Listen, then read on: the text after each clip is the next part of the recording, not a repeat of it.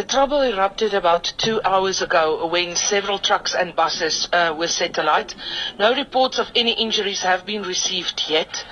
We are deploying members of public order policing in that area to monitor and patrol that specific stretch of road.